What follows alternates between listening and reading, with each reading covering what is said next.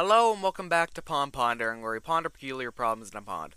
My name is Daniel, and today we're going to be talking about the Diamond and Pearl remakes announced a couple weeks ago. Personally, I'm really excited. The first games I actually enjoyed, other than something from LeapPad, was Pokemon Pearl. I got that for Christmas, although I had a couple of problems with it.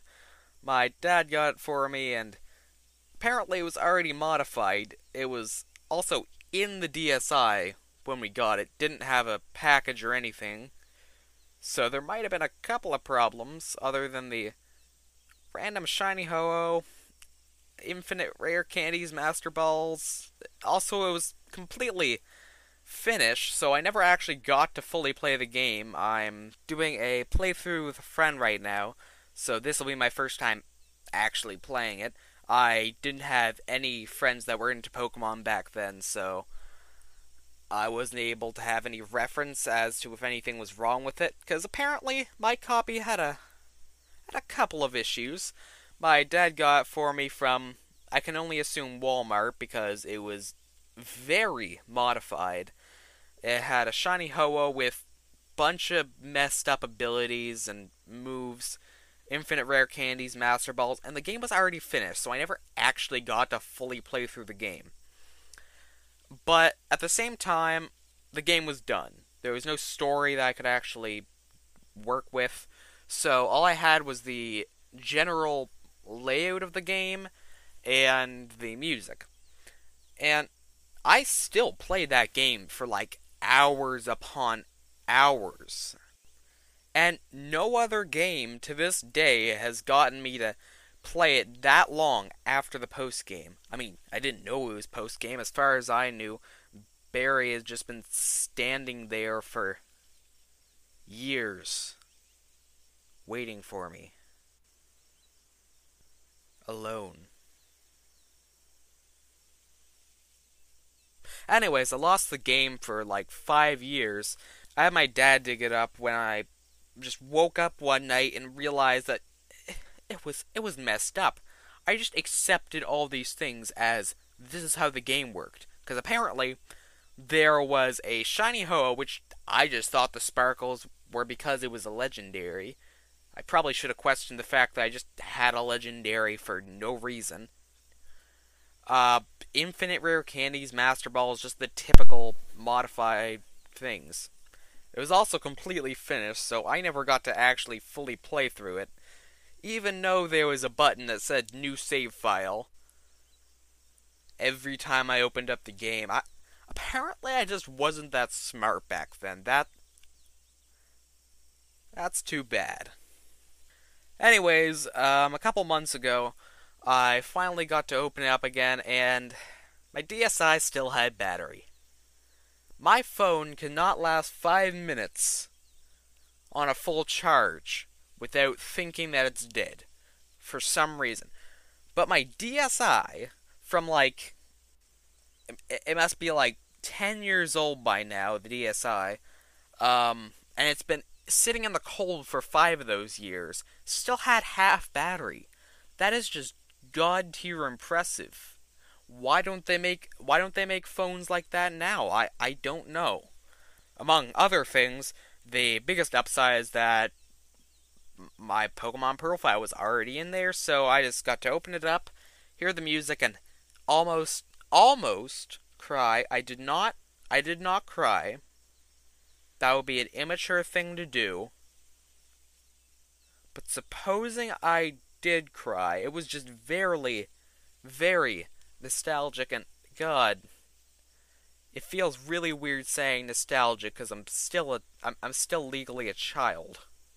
And because of this, I had really high expectations for the remakes that were announced.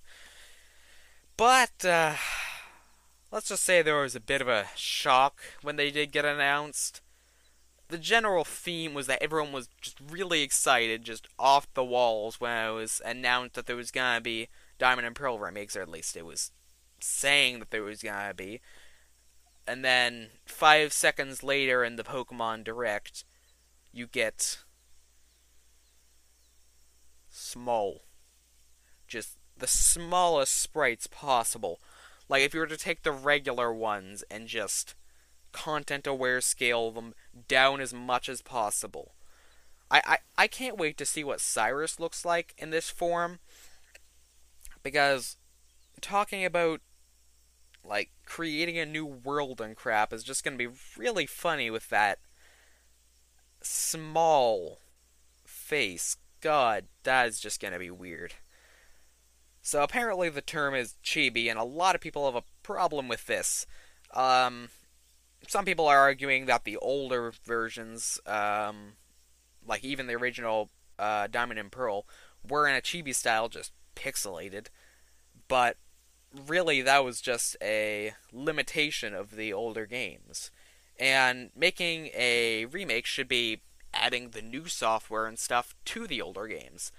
Like uh, Omega Ruby and Alpha Sapphire. Those were kinda short characters, but in general, they were copying the style of X and Y over to the original games. And that turned out just really good. And I don't see why they didn't do that with these games, but in the end, it wasn't really Game Freak up to doing this. It was a company called ILCA. They actually did Pokemon Home, so the Pokemon sprites should be pretty good, and that also means that they're going to be transferable between Sword and Shield, most likely. If they're not, I'm going to be very upset. And the one thing that I really hope there's going to be is new features or content. A lot of people are saying there won't be because in the website they're saying it's one to one remakes. Hopefully they don't go that close to one to one. Because I already have Pokemon Pearl. I could play it any time right now, and why should I buy the new games if I already own the same content? Just 3D with no changes? It just wouldn't make sense. Though in the end, we don't know yet. It still has a year left of development, and they could change everything for all we know. There's probably going to be plenty of announcements between now and then about the new games, and they haven't released the cover art. That could mean something. And I have still a couple of hopes for what they might add in the development. And I, I really don't want it to be exactly the same. Because if they're doing it exactly the same as Diamond and Pearl, there's going to be a bunch of limitations that were fixed with Platinum. And really, there's still a good chance that they will implement some things from Platinum. But currently, all the evidence we have are there are some rocks on the Oreburgh City belts, which isn't much evidence, I gotta say. A couple of rocks isn't gonna give you too much information. And it might mean they're copying over the theme from Platinum, but it doesn't really tell us anything about if the Platinum features are gonna be in there. There are also a couple of features from Diamond and Pearl that I'm hoping they keep, that they might not, like the Game Corner. Possibly the best theme, and honestly, I could sit in there for hours, not because of the gambling thing, but because of the music, I never understood how to use the game corner, honestly. And it was because of the gambling thing I had to remove it. It's not like it's actual gambling, but in the end, it's too close for it to be acceptable. So, although I'd really love to hear a remastered version of that theme, sadly, there's a good chance it's not coming back. But if they're really doing one to one, there's still a chance. And that brings me to the music. The music in the originals were, like, amazing. As I said, I never got to actually play the game, but it was so nostalgic because I was just gonna sit there walking around the Sinnoh region with no context and just the music. Apparently, kind of like an open world, which is why I'm also really excited for Arceus Legends because. Oh crap. Okay, I just realized while recording this that Arceus Legends is going to be an open world, and the way I originally experienced the game was an open world.